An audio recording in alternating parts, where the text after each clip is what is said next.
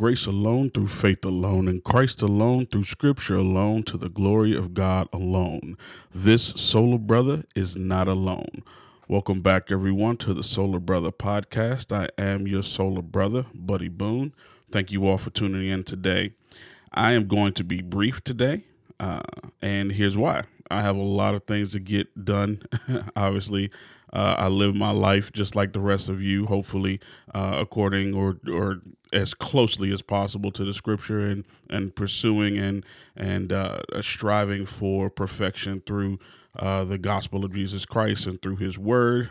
Um, but then you got stuff to do. You got work, and you got kids, and you got uh, your full time job, which is your home, and then your your part time job, which is everything else. But I want to just uh, obviously just come to you and kind of piggyback on what I was saying last week and d- dive just a bit deeper. Um, I've read the last thing I read to you all was Psalm 19, and obviously that is an amazing passage of scripture. And when I read through it, uh, I, I thought about it and I was like, you know what? I just read it. It didn't, you know, kind of, you know, go into depth. So I actually just want to focus on one particular part of Psalm 19, and then I'm going to uh, concentrate on one particular part of uh, Second Timothy, uh, Second Timothy, chapter three, verse sixteen. It's going to be very simple today. It's going to be very quick, um, but I want you all to consider a few things. One, I'll read the scripture for you. Uh, Psalm 19, verse 7. The law of the Lord is perfect, reviving the soul. The testimony of the Lord is sure, making wise the simple. And you got to think about a few things. One, it says the law is two things it says the law, and then it's the testimony of the Lord. Now, the law of the Lord is what? Perfect being perfect. What does perfect mean?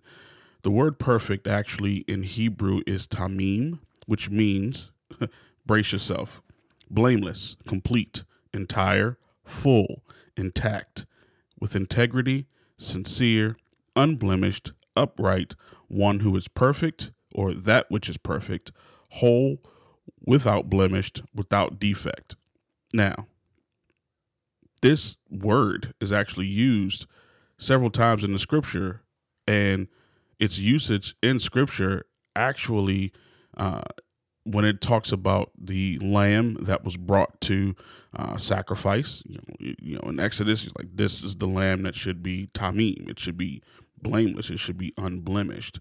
Uh, but what this scripture is saying, what David is actually saying, the Psalter is saying here, is that the law of the Lord is perfect. It is without blemish. It is upright, it's entire, it's complete, it's full.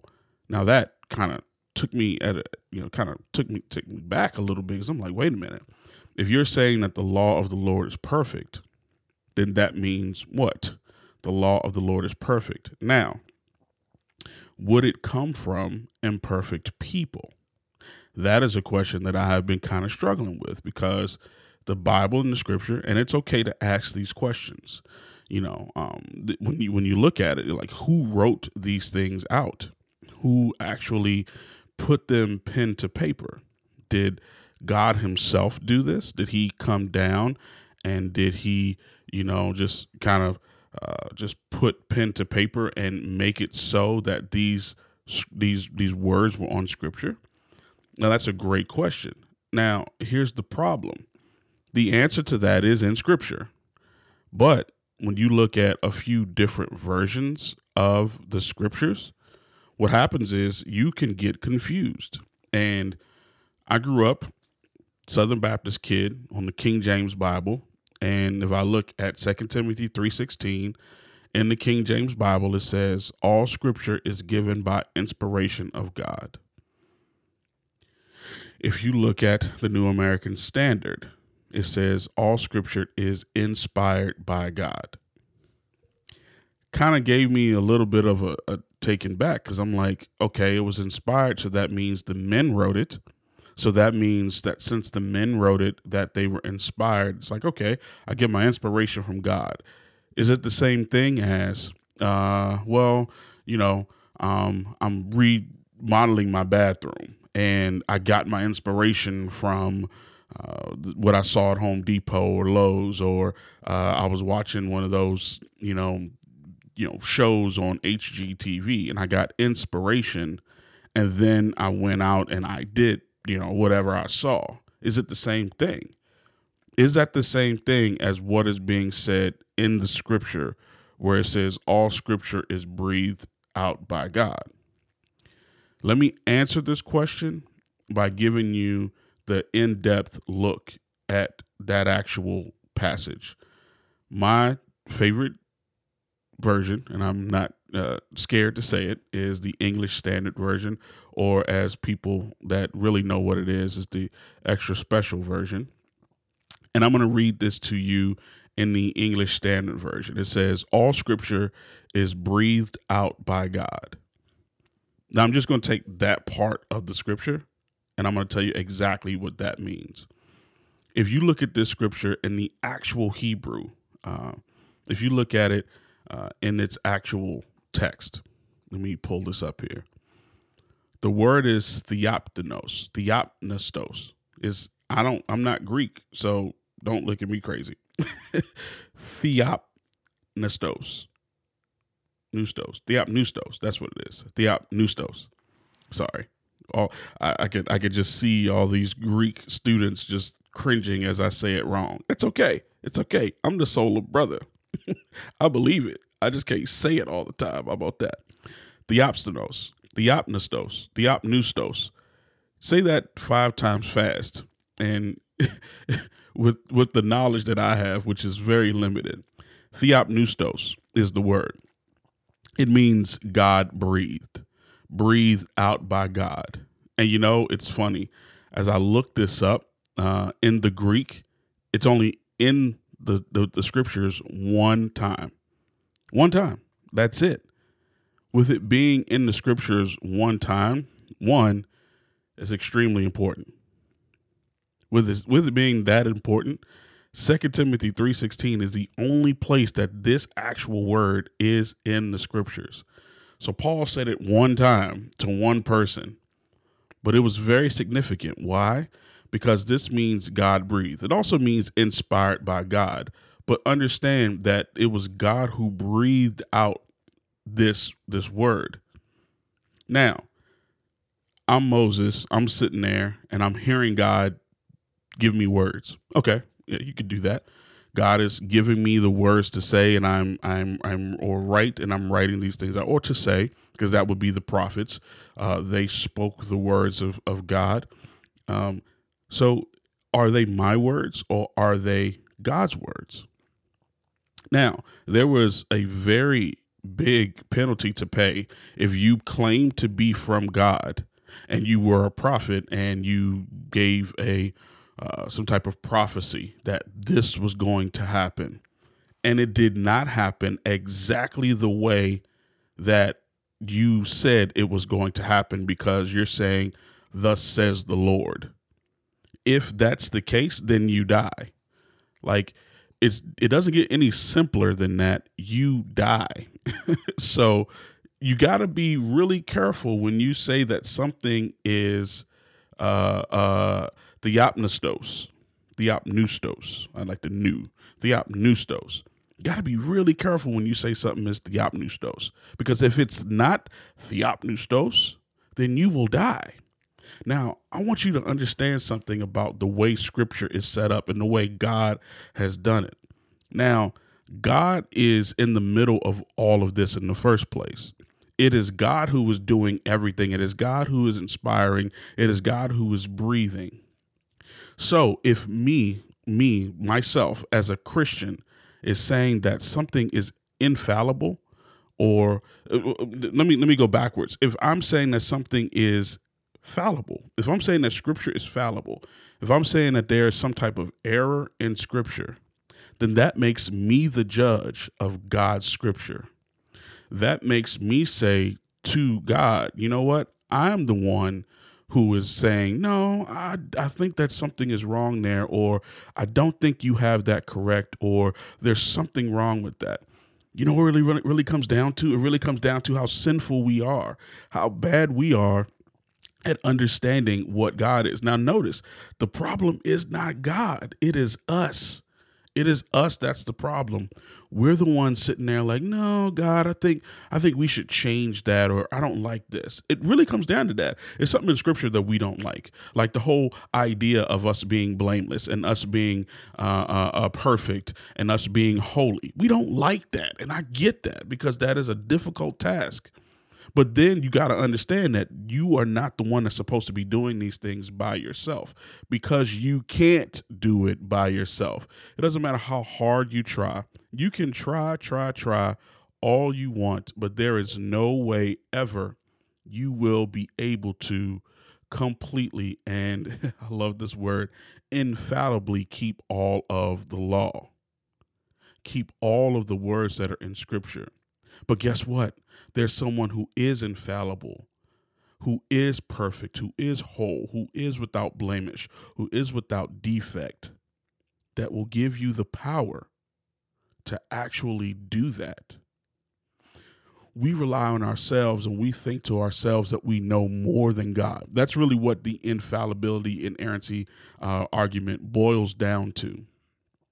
We think that we are able to uh, uh, uh, I, I, don't, I don't know how to say this. Uh, the the the uh, uh, the the nustos or the the nustos that it will be man nustos. I, I, guess that's how you would say it. Or or uh, uh, I'm I'm I'm doing Hebrew and English now, uh, uh Hebrew and Greek now.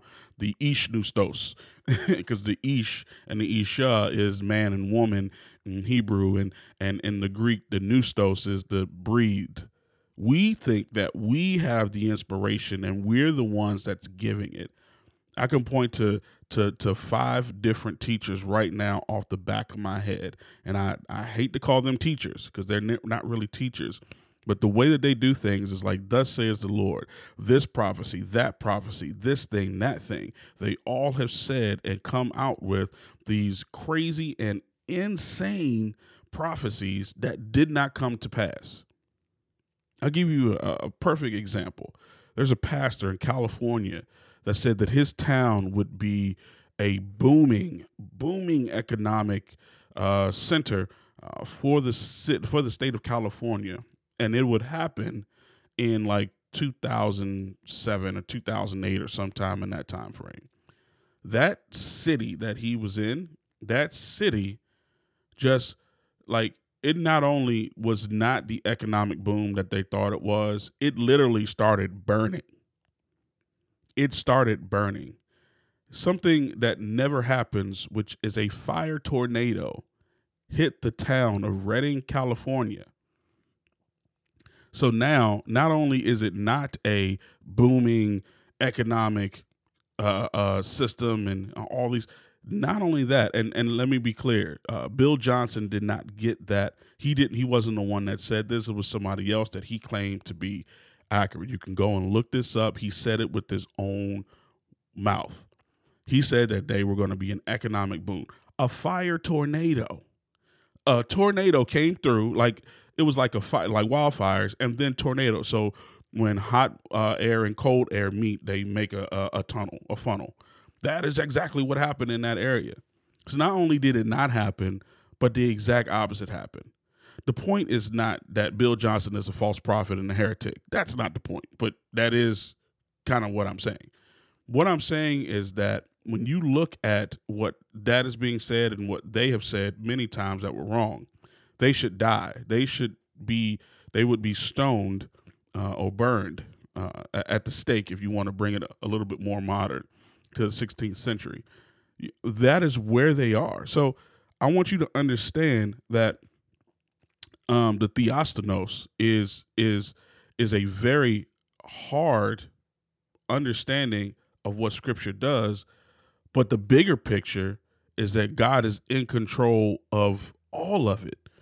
Like He's not just you know he's not just you know kind of arbitrarily just giving words and hoping that these words would actually make it to scripture no god is controlling all of it from everything remember our our uh, definition for sovereignty god is in control of all things at all times in all places of all people everywhere I kind of slaughtered that, but you get the point. That's the whole thing. Please understand that this just is not just something that is is is you know has to do with um uh, just just it's not arbitrary. God is not this arbitrary being that just throws the dice and hopes that man does what he wants. No, he is in the heavens. He does what he chooses as he wills. So, why would a God that is sovereign, that is completely in control of everything, why would he allow man to write something that he didn't mean, that he didn't want in scripture? well the the canon you know the you the, the bible was canonized and and very quickly the canon of scripture really really has to do uh, with the fact that the scriptures were um, looked at and i'm, I'm going to give you the very elementary meaning of it uh, a council of men a group of men took the scriptures and uh, well what would uh, be the scriptures they took the law the law was the law the prophets uh, uh minor and major prophets uh, then the Gospels, the epistles, um, what they did was they took all of those and they compared them to one another, and all of them went into one uh, consolidated book. Now, with that being the case, there were some books that were left out of the Bible. The reason why they were left out of the Bible were for a couple of reasons. One, they didn't line up with everything else. Now, they're not saying that they are bad books. You know, they there's some books that you know good for reading. You know, good for understanding the times and and all those things. But those books that are in the Bible, the 66, the 39 in the Old Testament, the 27 in the New Testament, all of those books are actually there because this uh, council had put them together. Now I say that on the earthly realm because this is the thing. God was the one that was orchestrating that entire operation if you believe something different, if you believe God left it up to man to do any of those things, you already see what 2020 has brought us. So you can't even at all say that it was man that was doing it. No, God was the one that was orchestrating it. God gave man one time to and it wasn't even a choice. It was still god in the working and and adam messed the entire thing up. And ask your wife when she uh, or any woman that has had a child and to understand how bad of a decision uh, adam had actually made.